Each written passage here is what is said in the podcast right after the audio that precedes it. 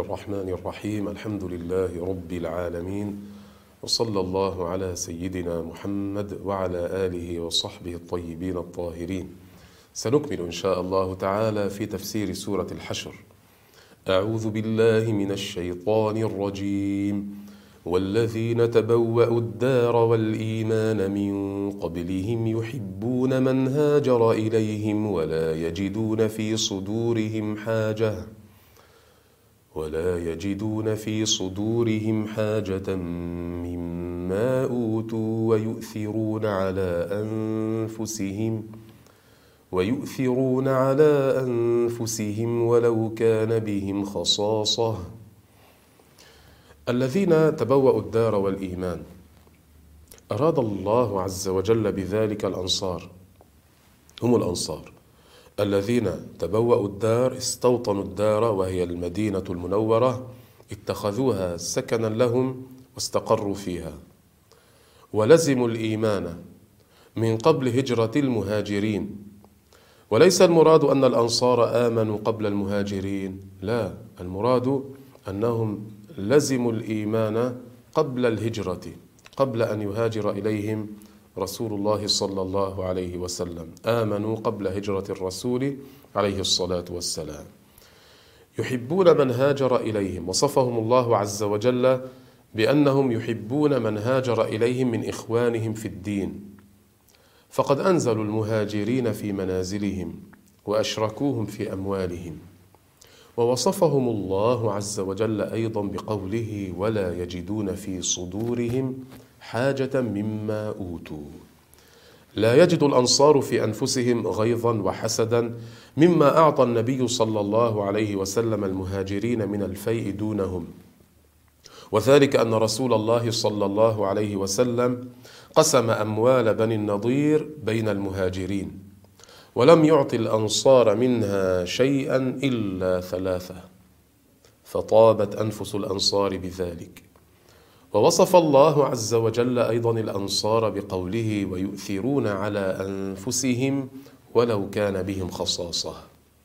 هذا وصف للأنصار بأنهم كانوا يعطون المهاجرين من أموالهم وينزلونهم في منازلهم إيثارا لهم على أنفسهم.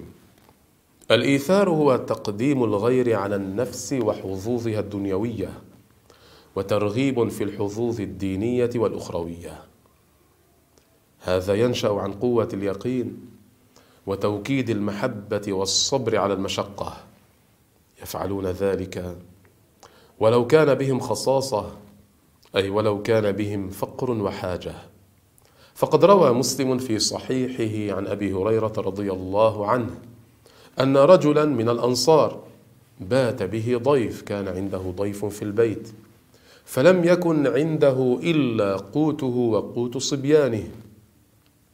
فقال لامرأته نوم الصبية وأطفئ السراج وقربي للضيف ما عندك أي قربي إليه الطعام الذي عندك. فنزلت هذه الآية ويؤثرون على أنفسهم ولو كان بهم خصاصة. ثم قال الله عز وجل ومن يوق شح نفسه فأولئك هم المفلحون. الوقاية حفظ الشيء مما يؤذيه ويضره. والمعنى من يجنب ويكفى شح نفسه فأولئك هم المفلحون هم الفائزون. أما الشح فهو البخل الشديد. البخل هو البخل بما أوجب الله تعالى كالبخل عن أداء الزكاة كالبخل عن أداء الزكاة للمستحقين عن دفع النفقة للزوجة والأطفال البخل عن نفقة الأبوين المحتاجين البخل عن مواساة القريب مع حاجته كل هذا من البخل. أما الشح هو البخل الشديد نسأل الله السلامة. وقد أخرج مسلم في صحيحه عن جابر بن عبد الله أن رسول الله صلى الله عليه وسلم قال اتقوا الظلم فإن الظلم ظلمات يوم القيامة. واتقوا الشح فإن الشح أهلك من كان قبلكم. حملهم على أن سفكوا دماءهم واستحلوا محارمهم. ثم قال الله عز وجل والذين جاءوا من بعدهم يقولون ربنا اغفر لنا ولإخواننا ولإخواننا الذين سبقونا بالإيمان الذين سبقونا بالإيمان ولا تجعل في قلوبنا غلا للذين آمنوا. ربنا إنك رؤوف رحيم. الذين جاءوا من بعد المهاجرين والأنصار هم التابعون لهم بإحسان إلى يوم القيامة. شأنهم أنهم يدعون لأنفسهم بالمغفرة ولإخوانهم الذين سبقوهم بالإيمان. يقولون ربنا اغفر لنا ولإخواننا الذين سبقونا بالإيمان ولا تجعل في قلوبنا غلا أي لا تجعل في قلوبنا حقدا. لا تجعل في قلوبنا بغضا للذين آمنوا. ربنا إنك رؤوف رحيم. وفقني الله وإياكم إلى ما يحب ويرضى. والله أعلم وأحكم. Hello.